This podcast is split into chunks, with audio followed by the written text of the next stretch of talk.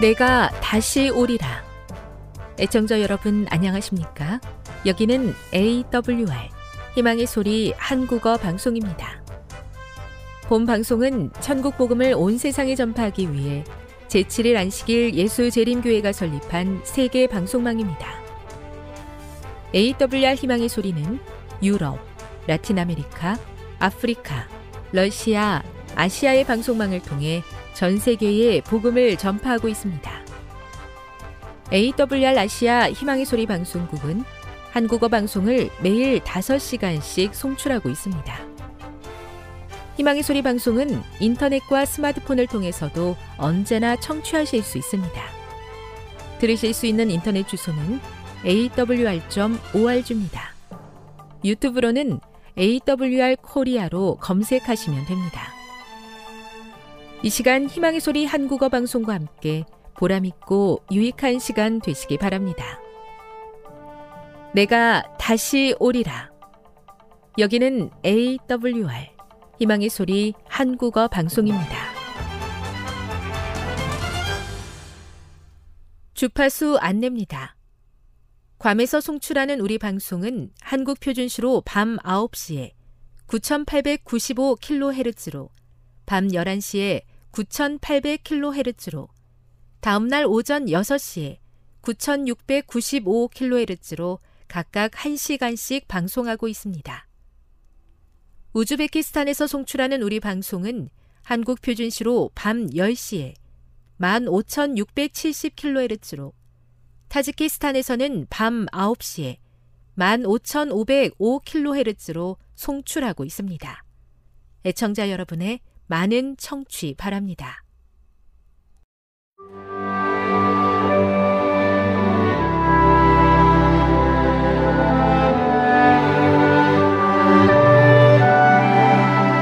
읽어주는 교과 둘째 날 9월 19일 월요일 사람들의 멸시와 거절을 당하심 하늘과 땅의 거룩한 창조주이신 예수님께서 온 세상의 죄를 위한 희생 제물이 되기 위해 친히 이 땅에 오셨다는 사실을 염두에 두면서 다음 구절들을 읽어보라.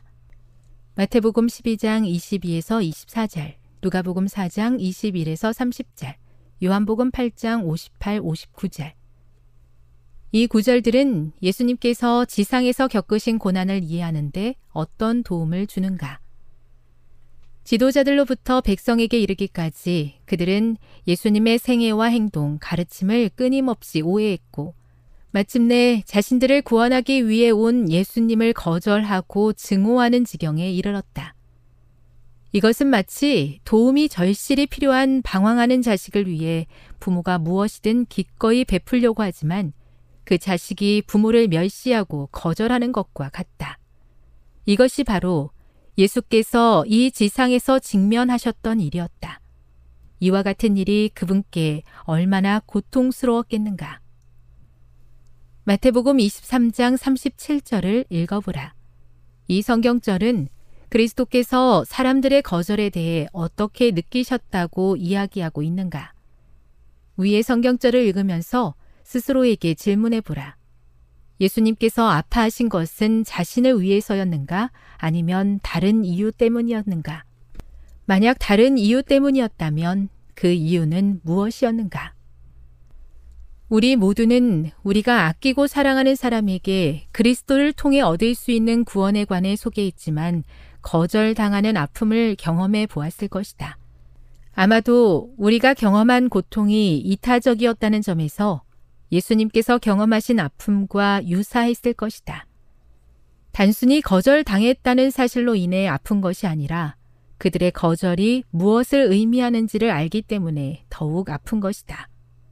더군다나 그들을 구원하기 위해 자신이 어떤 일에 직면하게 될 것인지를 알고 계실 뿐만 아니라 그들의 거절이 어떤 결과를 가지고 올 것인지를 충분히 알고 계셨던 예수님께서 어떻게 느끼셨을지 상상해 보라.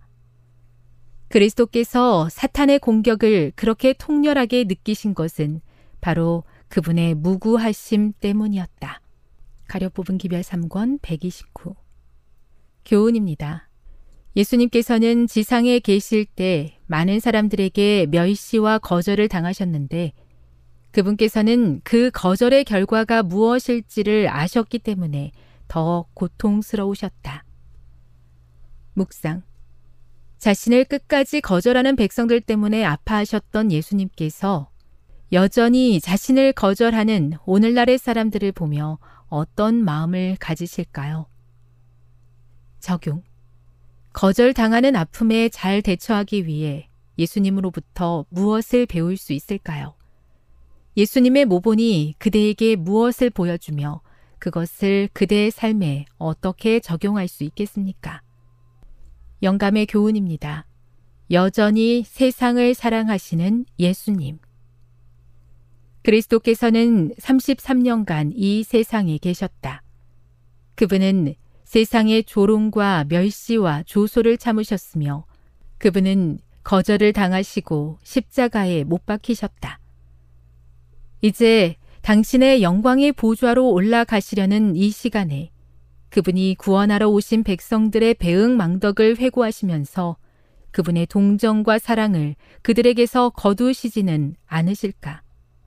그분을 인정하는 세계, 곧 죄 없는 천사들이 그분의 명령을 수행하고자 기다리는 그곳으로 그분의 애정이 집중되지는 않을까? 아니다.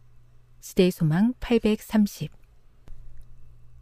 자신들을 구원하기 위해 이 땅에 오신 예수님의 마음을 몰라주고 그분을 오해하고 거절하며 죽이기까지 했던 유대인들의 잘못을 반복하고 싶지 않습니다. 저를 위한 예수님의 무한하신 사랑을 제대로 이해하고 반응하게 도와 주시옵소서.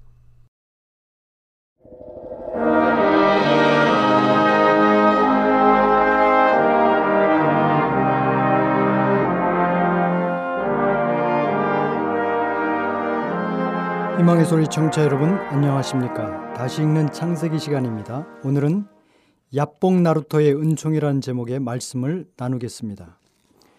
야곱의 이름의 뜻은 발꿈치를 잡은 자, 속이는 자, 빼앗는 자입니다. 이삭과 야곱은 신앙생활을 전혀 다르게 하는 전형적인 유형입니다. 먼저 이삭은 하나님이 주시는 복을 누리는 삶을 살아갑니다. 모든 것을 하나님께 맡기고 순종합니다. 그 누구와도 이권 문제 때문에 원수지지 않는 평화의 사람입니다. 하나님은 이삭에게 복을 더해 주시고 그의 방패가 되어 주셨습니다. 그러나 야곱은 하나님이 약속한 복을 자신의 수단과 방법으로 빼앗는 삶을 살아갑니다. 그래서 모든 사람과 원수가 됩니다. 야곱이 가는 곳에는 싸움과 분열이 늘 존재합니다. 야곱은 육적 신앙생활을 하는 사람을 대표하는 인물입니다. 야곱 즉 육으로 있는 한 하나님의 백성으로서 약속의 땅에 살 수가 없습니다. 사람과의 화해나 하나됨은 없습니다. 그런데 야곱의 삶이 이제 변합니다. 형과의 용서와 화해가 일어납니다. 창세기 33장 4절에는 에서가 달려와서 그를 맞아서 안고 목을 어근 맡기고 그와 입 맞추고 피차 운이라고 기록합니다. 분쟁의 장본인 야곱이 주시는 복을 믿음으로 받고 빼앗고 다투는 자에서 평화의 사람으로 바뀝니다. 야곱을 결정적으로 바꾼 장소가 야복입니다. 야복은 야곱 인생의 최대의 위기이자 막다른 골목이었습니다. 삼촌 라반의 집에서 더 이상 살 수가 없었습니다. 그래서 그는 하나님의 약속을 의지해서 가족과 함께 야반 도주를 해서 고향 땅으로 돌아가고 있었습니다. 그 고향 가는 길은 불안하기만 했습니다. 드디어 야복에서 야곱은 진퇴양난의 양난의 상황에 빠졌습니다. 뒤로 가면 호시탐탐 귀에만 엿보며 못 잡아먹어 얀달인 삼촌 라반이 있습니다. 앞에는 장자권의 축복을 빼앗긴 분노한 형이 칼을 차고 400명의 군사와 함께 기다리고 있습니다. 그가 살아야 할 곳은 고향 가나안입니다. 선택의 여지가 없습니다. 어찌되었든지 앞으로 가야만 했습니다. 야곱은 형 에서의 마음을 누그러뜨리기 위해서 인간적으로 할 수 있는 모든 일을 다 합니다. 첫 번째, 친선 대사 선발대를 보내서 형의 마음을 누그러뜨리고 화해를 시도를 했습니다. 그가 하는 인사말을 보십시오. 내주에서 주의 종 야곱 등 정말 깍듯한 인사말로 자신을 굽히며 재산이 있음을 드러냄으로써 아버지의 재산이 탐이 나서 돌아오는 것이 아님을 형 에서에게 알리려고 굉장히 무던히 애를 썼습니다. 둘째로 형님이 제수 씨와 조카들을 보면 마음이 누그러들 것이라고 생각해서 가축을 두 대로 나누어 레아와 라헬을 먼저 보냅니다. 셋째로는 어마어마한 가축 아, 약 580마리를 선물로 보냈습니다. 그것도 한꺼번에 보내지 않고 뜸을 들여서 나누어서 일정한 시간 간격을 두고 보냈습니다. 에서의 진군 행렬 속도를 늦출 뿐만 아니라 시간을 끌며 형의 마음을 점차 녹이려고 했습니다. 야곱은 인간이 할 수 있는 최고의 계략을 구사했지만 형에게 통하지 않았습니다. 야곱은 드디어 하나님과 밤새우기로 결심을 하고 야복강에 홀로 남아 엎드렸습니다. 이제 그를 도와줄 수 있는 분은 에서의 마음을 움직일 수 있는 분은 하나님밖에 없었습니다. 야곱의 유일한 희망은 하나님이었습니다. 야복강에서 기도하는 야곱의 심정을 영감이 글은 이렇게 묘사를 합니다. 무엇보다 그의 마음을 가장 아프게 한 것은 무지한 사람들에게 이런 위난을 몰고 온 것은 자기 자신의 죄라는 생각이었다. 그는 진지한 탄원과 눈물로 하나님 앞에 기도하였다. 갑자기 거센 손이 그를 붙잡았다. 그는 원수가 자기를 죽이려 하는 줄로 생각하고 공격자의 소나기에서 빠져나오기 위하여 몸부림쳤다. 어둠 속에서 두 사람은 이기기 위해 서로 싸웠다. 한마디 말도 없이 야곱은 혼신의 힘을 다해 싸웠으며 한순간도 그의 노력을 늦추지 않았다. 이처럼 그가 자기의 생명을 위해 싸우는 동안 죄책감이 그의 영혼을 억눌렀으며 그의 죄가 되살아나서 그를 하나님께로부터 떼어놓으려고 하였다. 그러나 그는 무서운 궁지에 빠져 있었지만 하나님의 약속을 기억하고 전심으로 하나님의 자비를 간청하였다. 부조화 선지자 197쪽의 말씀입니다. 야곱이 엎드려 기도할 때 그의 심령을 억누르며 그의 기도의 손을 약하게 만든 것은 죄책감이었습니다. 이 모든 위기는 내 잘못 때문이다. 가족을 이 지경으로 만든 것은 내 죄이다. 내 죄가 너무 커서 용서받을 수도 하나님이 받을 수도 없다. 야곱이 자기의 생애를 돌아볼 때 그는 거의 절망에 빠졌습니다. 사단은 야곱을 죄책감으로 짓눌러 마침내 하나님을 붙드는 믿음의 손을 놓게 하려고 힘썼습니다.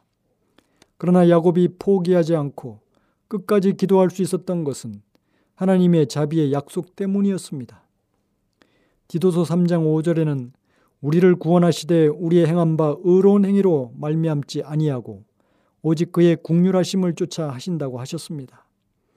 요한복음 6장 37절에는 내게 오는 자는 내가 결코 내어 쫓지 아니하려고 말씀하셨습니다. 하늘과 땅은 없어져도 하나님의 약속은 변치 않습니다. 야곱은 생명나무 잎사귀처럼 이 자비의 약속을 붙들었습니다. 이렇게 기도하고 있을 때 한 억센 손이 그를 붙잡았습니다. 야곱은 원수의 공격인 줄 알고 죽을 힘을 다해 그와 사투를 벌입니다. 이 낯선 사람의 정체는 그의 터치 행위에서 드러납니다. 이분은 바로 야곱의 기도를 응답하기 위해 오신 언약의 천사 예수 그리스도이셨습니다. 하나님과 싸우는 야곱, 이것이 야곱의 인생의 단면입니다. 야곱은 언제나 주님과 싸웠습니다.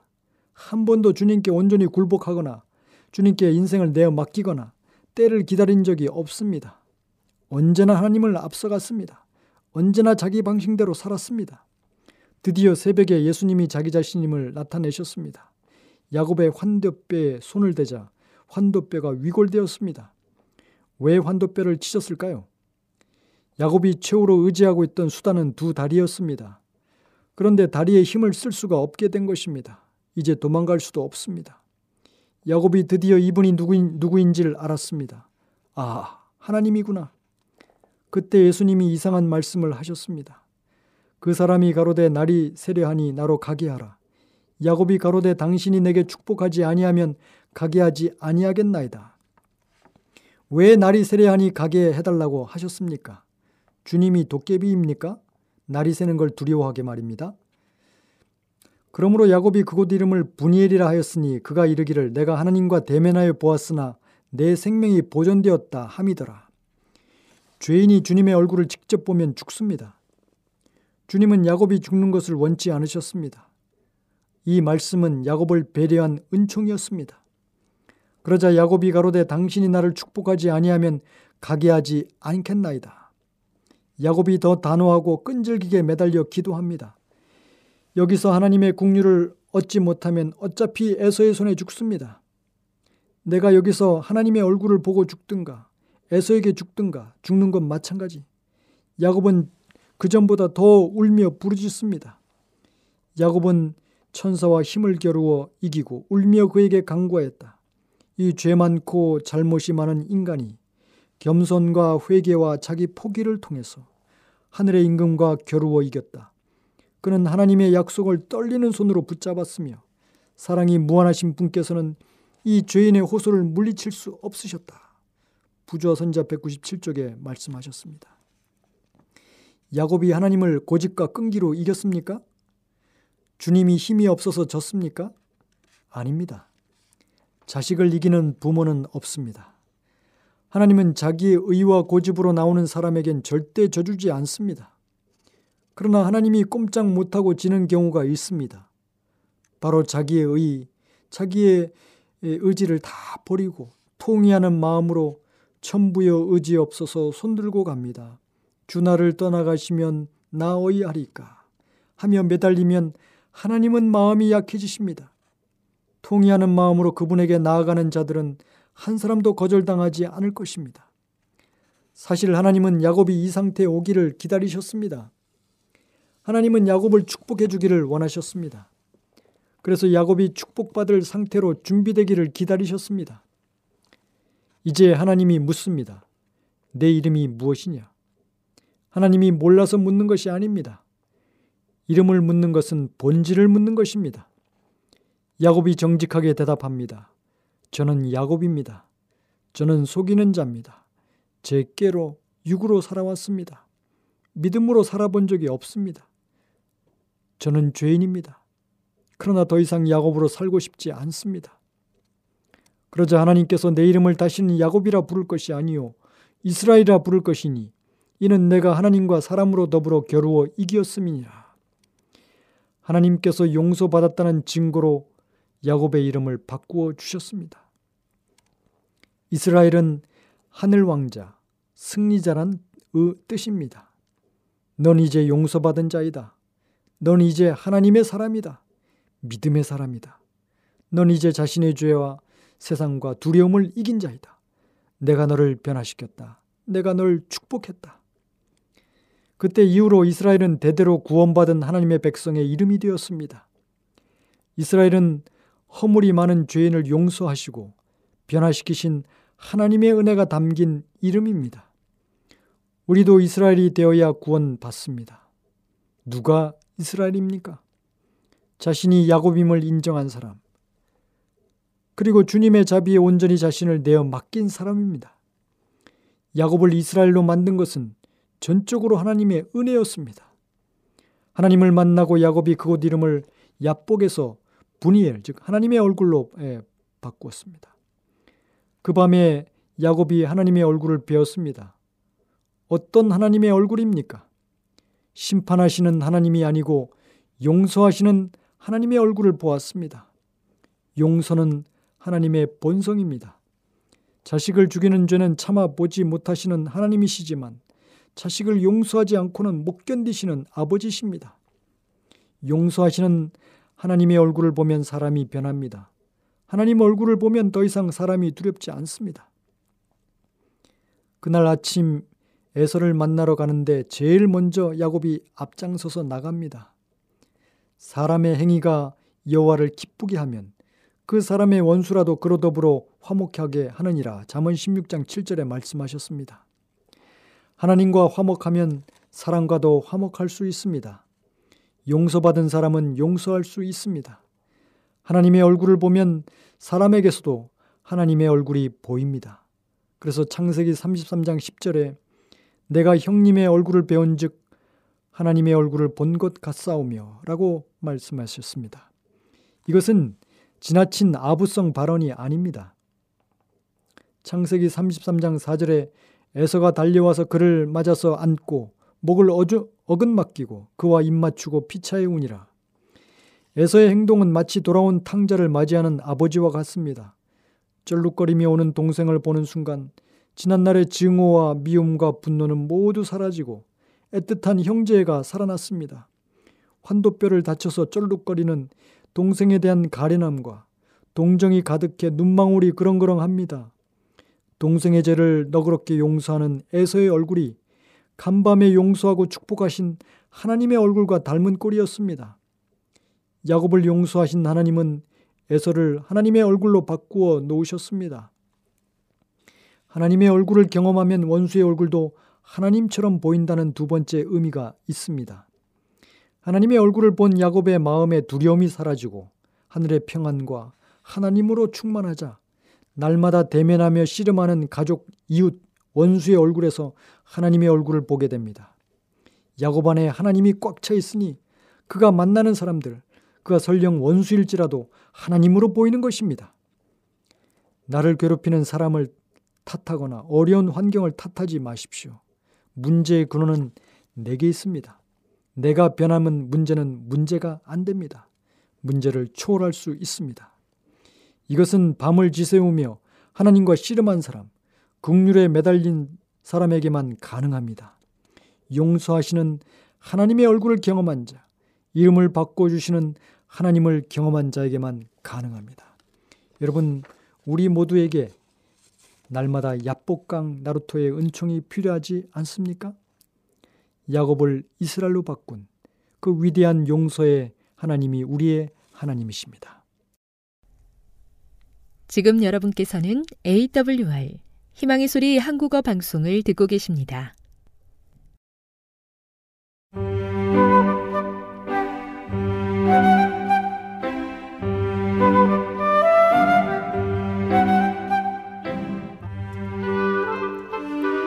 늘 주님이 함께하여 주심에 감사하는 마음으로 이 시간 건강한 생활의 지혜 준비했습니다.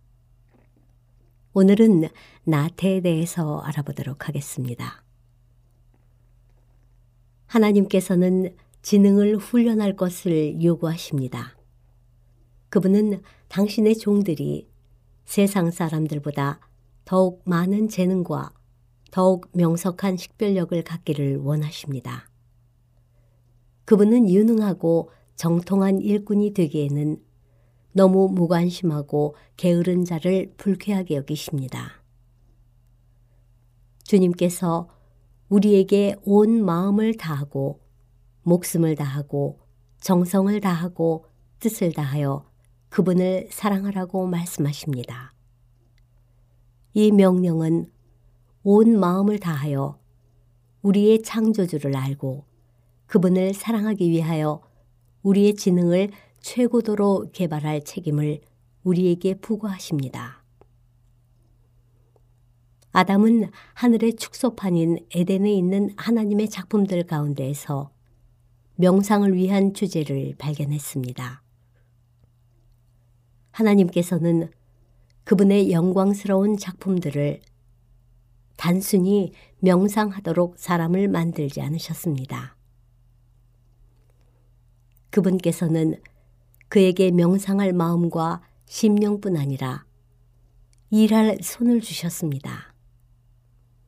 만일 사람의 행복이 무위의 생애를 사는 데 있다면 창조주께서는 아담에게 지정된 일을 주지 않으셨을 것입니다. 사람은 명상하는 데서뿐만이 아니라 일하는 데에서도 행복을 발견해야 합니다. 성경은 게으름을 승인하지 않습니다. 그것은 세상을 괴롭히고 있는 최대의 저주입니다.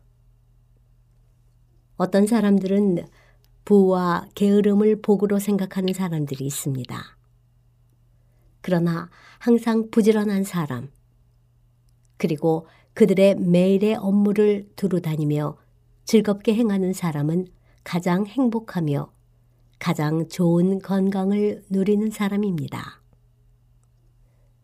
잘 조절된 노동으로 생기는 건강에 유익한 피로를 통해 그들은 원기를 회복시켜주는 잠의 유익을 확보합니다. 사람이 매일의 양식을 위해 수고해야 한다는 선고와 미래의 행복과 영광에 대한 약속. 이 두 가지 모두는 동일한 보좌에서 선포된 것이며 둘 모두 축복입니다. 진정한 행복은 선하게 되고 선을 행하는 데서만 발견됩니다. 가장 순수하고 가장 높은 즐거움은 그들에게 지정된 의무를 신실하게 이행하는 자에게 이르러 옵니다. 풀이 죽은 기분은 과도한 여가로 인해 생기는 경우가 많습니다. 게으르다 보면 상상 속에서 슬픔에 빠지는 시간이 길어집니다. 현재 시련이나 곤란을 갖고 있지 않은 많은 사람이 미래에서 그것들을 끌어올 것이 확실합니다. 만일 이들이 다른 사람들의 짐을 가볍게 하기 위하여 노력한다면 자신의 짐을 잊게 될 것입니다. 정신적 능력과 신체적 능력 모두를 성화시키는 정력적인 활동은 마음과 신체에 측량할 수 없는 복이 될 것입니다. 그대가 어떤 위치에서 일하고 있든지 그대는 동기를 드러내고 품성을 개발시키고 있다는 것을 기억하셔야 합니다. 그대의 일이 어떤 것이든지 그것을 부지런히 빈틈없이 행하십시오. 쉬운 일을 찾으려는 경향을 이겨야 합니다. 마음은 자아로부터 눈을 돌이켜 높고 고상한 주제들을 깊이 생각하도록 훈련받아야 합니다. 미래에 행해질 수 있는 어떤 위대한 일을 꿈꾸는데 인생의 귀중한 시간들이 낭비되지 않도록 노력해야 합니다. 또한 현재의 작은 의무들을 등한시하지 않도록 해야 합니다. 병약자들은 스스로 무활동 상태에 빠져들도록 허용해서는 안 됩니다. 이것은 건강에 매우 해롭습니다. 의지의 힘을 주장해야 합니다. 활발한 운동에 대한 혐오와 모든 책임에 대한 두려움은 정복되어야 합니다. 그들은 생기 없고 몽롱한 마음 상태를 떨쳐버리고 자신을 재촉하여 활동에 나서지 않는 한 결코 건강을 회복할 수 없을 것입니다. 그들의 책임을 깨닫고 그들의 기능을 활용하기에는 너무도 나태한 사람들은 하나님의 복을 받지 못할 것이며 그들이 가지고 있던 능력을 잃어버린 바 될 것입니다. 그리고 그것은 끊임없이 사용함으로써 달란트를 증가시키는 활동적이며 열성적인 일꾼들에게 주어질 것입니다. 아무 일도 하지 않고 생애를 보낼 수 있다면 최고로 행복할 것이라고 생각하는 젊은이들이 있습니다. 그들은 유용한 노동에 대한 혐오감을 키웁니다. 그들은 생애의 유흥과 환락에 바치는 쾌락의 아들들을 부러워합니다. 불행과 비탄은 이런 생각과 행동의 결과입니다. 아무 할 일이 없으므로 많은 청년이 멸망에 빠지게 됩니다. 잘 조절된 노동은 모든 청년의 성공에 필수적입니다.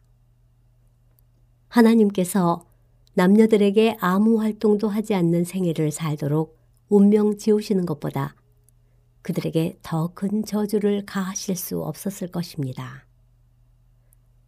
게으름은 영혼과 몸을 파괴시킬 것입니다. 심령과 도덕적 품성과 신체적 활력이 연약해집니다. 지력은 상처를 입으며 심령은 열린 통로처럼 유혹에 대하여 문이 열려 있어 온갖 악덕에 빠져듭니다. 나태한 사람은 자신을 유혹하라고 마귀를 불러들입니다. 사람은 영생을 얻는 이 위대한 투쟁에서 한 몫을 담당합니다. 그는 성령의 역사하심에 반응해야 합니다. 암흑의 권세들을 돌파하고 나오는 데는 투쟁을 요할 것이며 성령께서는 이 일을 성취하시기 위해 그 사람 안에 역사하십니다. 그러나 사람은 결코 방종 가운데에서 구원받아야 할 수동적인 존재가 아닙니다. 그는 불멸을 위한 모든 싸움의 근육들을 긴장시키고 모든 기능을 사용하도록 요청받고 있습니다. 하지만 능력을 제공하시는 분은 하나님이십니다. 어떤 인간도 나태한 가운데 구원받을 수 없습니다. 주님께서는 좁은 문으로 들어가기를 힘쓰라. 내가 너희에게 이르노니 들어가기를 구하여도 못하는 자가 많으리라. 좁은 문으로 들어가라. 멸망으로 인도하는 문은 크고 그 길이 넓어 그리로 들어가는 자가 많고 생명으로 인도하는 문은 좁고 길이 협착하여 찾는 이가 적음이니라. 지금까지 건강한 생활의 지혜였습니다.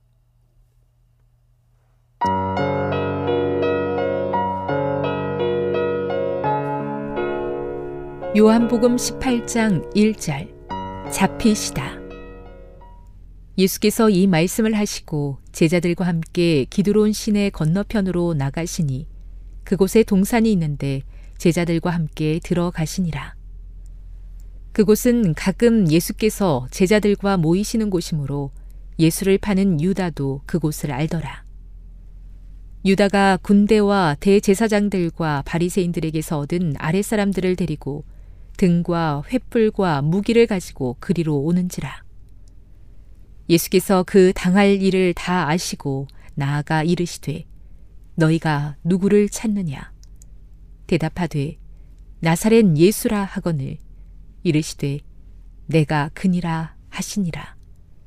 그를 파는 유다도 그들과 함께 섰더라.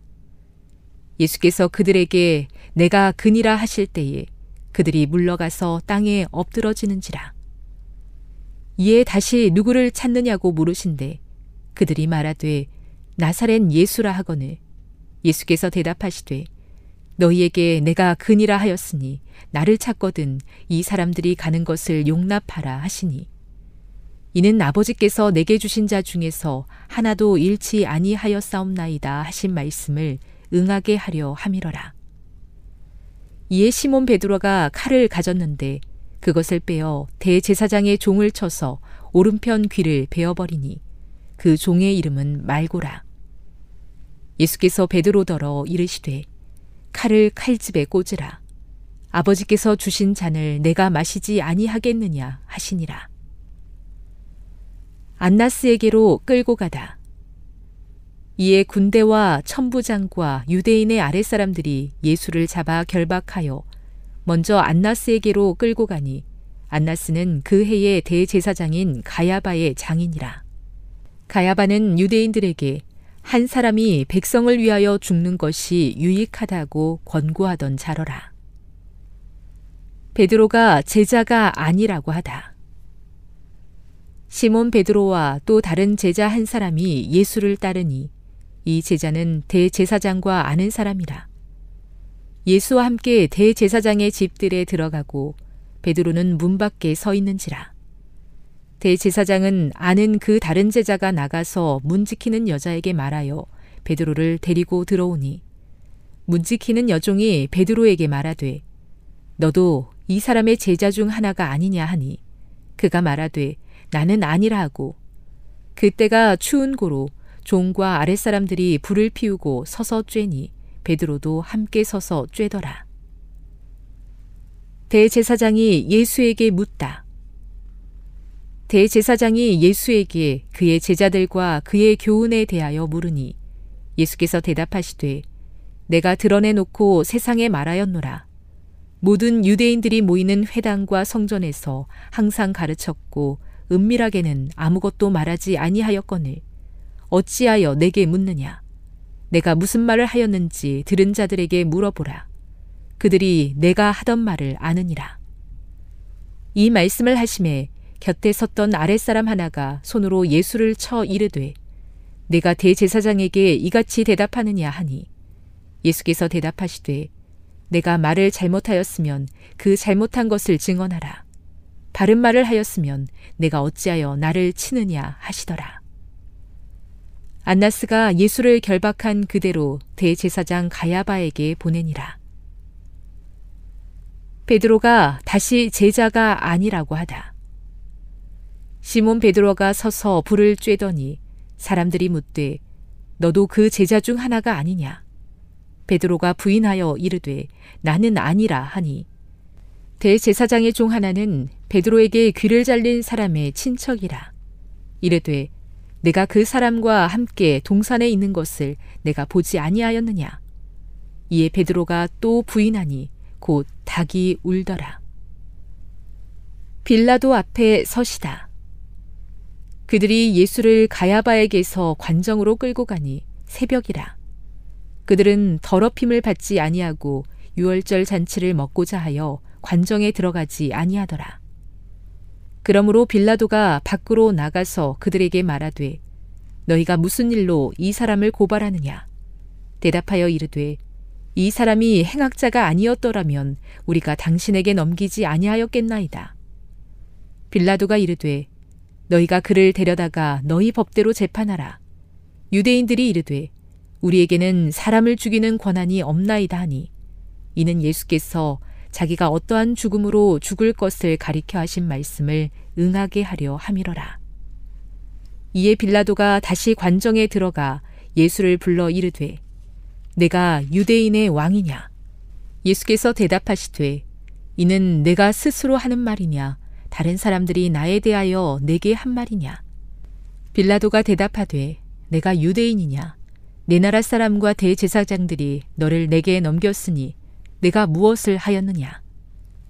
예수께서 대답하시되 내 나라는 이 세상에 속한 것이 아니니라.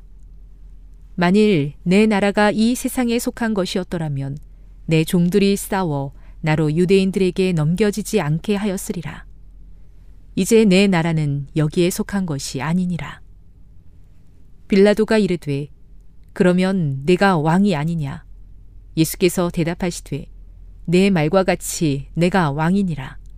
내가 이를 위하여 태어났으며 이를 위하여 세상에 왔나니 곧 진리에 대하여 증언하려 함이로라.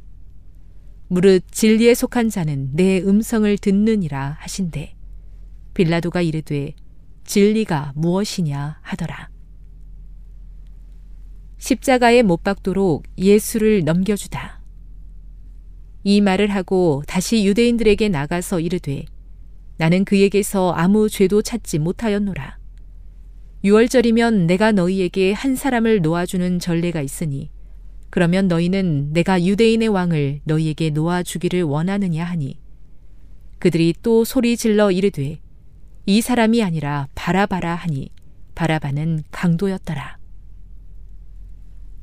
요한복음 19장 1절 이에 빌라도가 예수를 데려다가 채찍질하더라. 군인들이 가시나무로 관을 엮어 그의 머리에 씌우고 자색 옷을 입히고 앞에 가서 이르되 유대인의 왕이여 평안할지어다 하며 손으로 때리더라. 빌라도가 다시 밖에 나가 이르되 보라 이 사람을 데리고 너희에게 나오나니 이는 내가 그에게서 아무 죄도 찾지 못한 것을 너희로 알게 하려 함이로라 하더라. 이에 예수께서 가시관을 쓰고 자색 옷을 입고 나오시니 빌라도가 그들에게 말하되 보라 이 사람이로라 하매 대제사장들과 아랫사람들이 예수를 보고 소리 질러 이르되 십자가에 못 박으소서 십자가에 못 박으소서 하는지라. 빌라도가 이르되 너희가 친히 데려다가 십자가에 못 박으라. 나는 그에게서 죄를 찾지 못하였노라.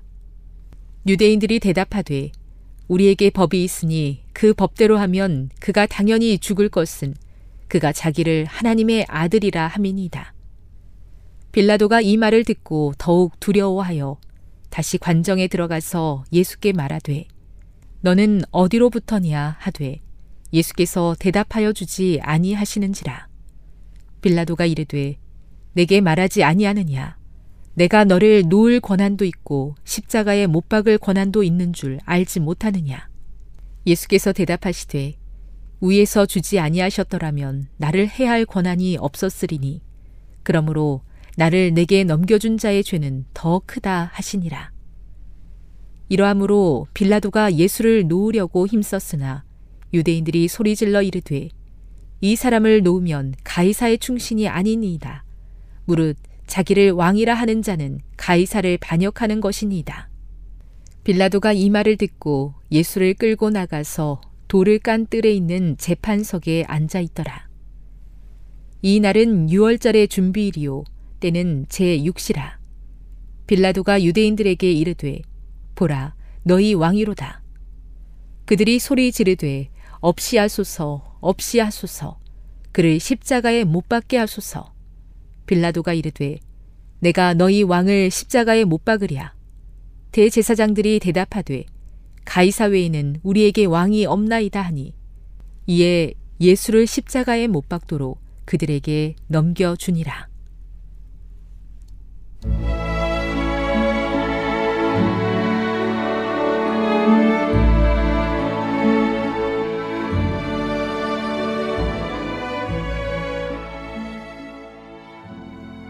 애청자 여러분 안녕하십니까?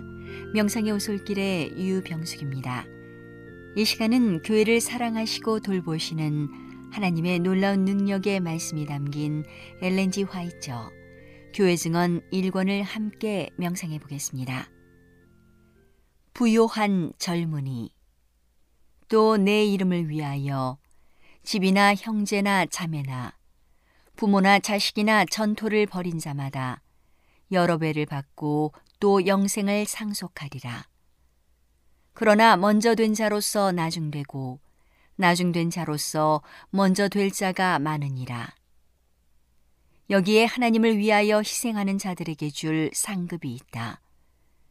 그들은 이 세상에서 백배나 받고 또 영생을 얻게 된다. 그러나 먼저 된 자로서 나중되고 나중된 자로서 먼저 될 자가 많으니라.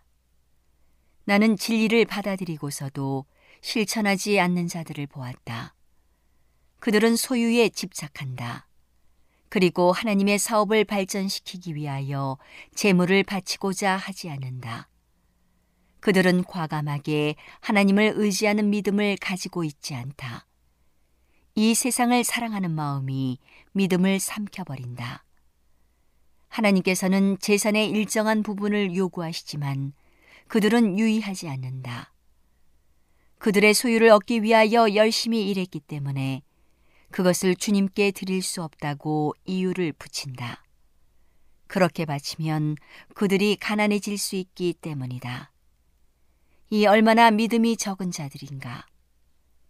기근의 때에 엘리야를 보호해 주신 하나님께서는 자아 희생적인 당신의 자녀들 중 하나도 지나쳐 버리지 않으실 것이다. 그들의 머리털까지 세시는 분께서는 그들을 보호해 주시고 기근의 날에 배부르게 해 주실 것이다. 주변에 있는 악인들이 양식이 없어 죽어갈 때 그들의 양식과 물은 보장될 것이다. 세상의 재물을 여전히 움켜쥐고 하나님께서 그들에게 빌려주신 것을 올바로 활용하지 않는 자들은 하늘에 있는 그들의 보화를 잃어버리고 영생도 잃어버릴 것이다. 하나님께서는 당신의 섭리로서 재물을 가지고 있는 자들 중 어떤 사람들의 마음을 감동시켜 진리로 돌아오게 하시고 그들의 재산을 가지고 당신의 사업의 발전을 돕게 하신다. 만일 부유한 자들이 이 일을 하지 않고 당신의 목적을 성취시키지 않으면 그분께서는 그들을 지나쳐 버리시고 다른 사람들을 일으켜서 당신의 목적을 성취시키고 그들의 재산을 가지고 하나님의 사업의 필요에 즐겨 응하게 하실 것이다. 이렇게 함으로 그들은 첫째가 될 것이며 하나님께서는 당신의 사업에서 이렇게 할 자들을 소유하실 것이다. 그분께서는 당신의 사업을 이루기 위하여 하늘에서 재물을 보내실 수도 있다. 그러나 그것은 그분이 일하시는 방법이 아니다. 그분은 사람들이 당신의 도구가 되어 그들을 구속하기 위하여 치러진 하나의 큰 희생처럼 피차에 희생하고 또한 그렇게 함으로 그들을 위하여 치러진 희생을 얼마나 높이 평가하는지를 보여주므로 이 구원의 사업의 일익을 담당하도록 계획하셨다. 나는 야고보서 5장 1절에서 3절을 보라는 지시를 받았다. 들으라 부한자들아 너희에게 임할 고생을 인하여 울고 통곡하라.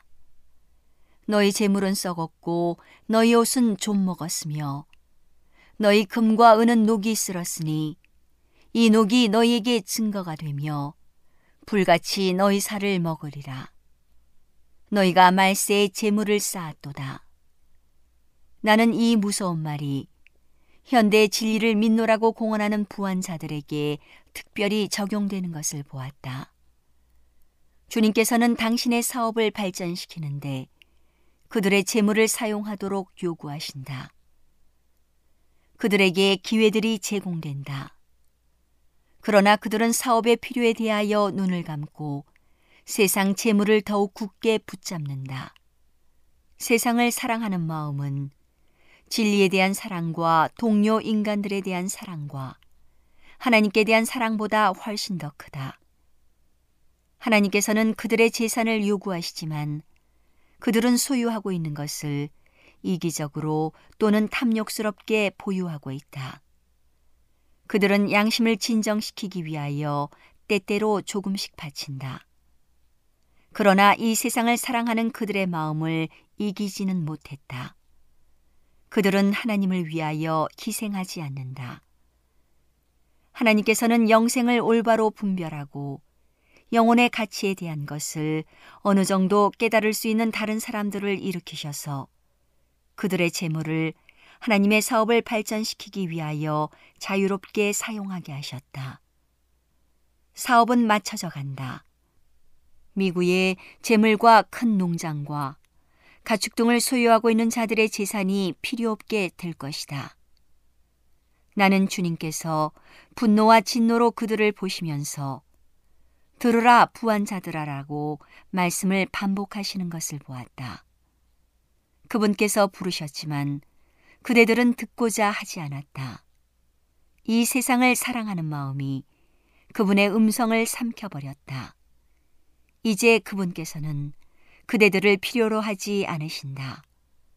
그러므로 마음대로 하게 놔두시면서 들으라 부한 자들아 하고 부르신다.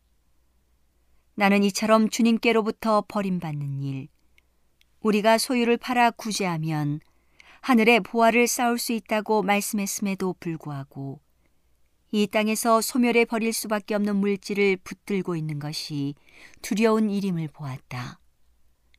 나는 사업이 맞춰져 가고 진리가 강한 힘으로 전진하고 있을 때 이 부자들이 그들의 재산을 가지고 와서 하나님의 종들의 발 앞에 그것을 놓고 받아달라고 애원하는 것을 보았다. 오늘은 교회를 사랑하시고 돌보시는 하나님의 놀라운 능력의 말씀이 담긴 엘렌지 화이처 교회 증언 1권을 함께 명상해 보았습니다. 명상의 오솔길이었습니다.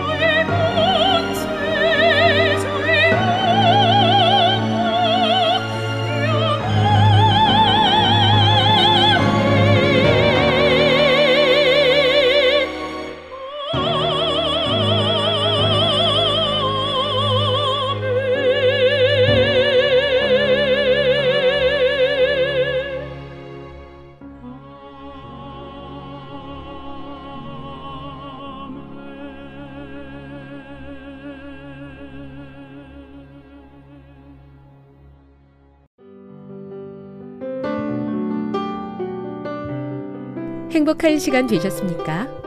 지금까지 여러분께서는 AWR 희망의 소리 한국어 방송을 청취하셨습니다. 방송을 청취하시고 문의를 원하시는 분은 우편번호 02461 대한민국 서울시 동대문구 이문로 1길 11 희망의 소리 방송부 앞으로 편지나 엽서를 보내주시거나 지역번호 02-3299-5296에서 8번으로 전화 주시기 바랍니다. 지금까지 함께 해주신 애청자 여러분들께 감사드립니다. 애청자 여러분, 다음 이 시간까지 하나님 안에서 늘 평안하십시오. 감사합니다. 내가 다시 오리라. 여기는 AWR 희망의 소리 한국어 방송입니다.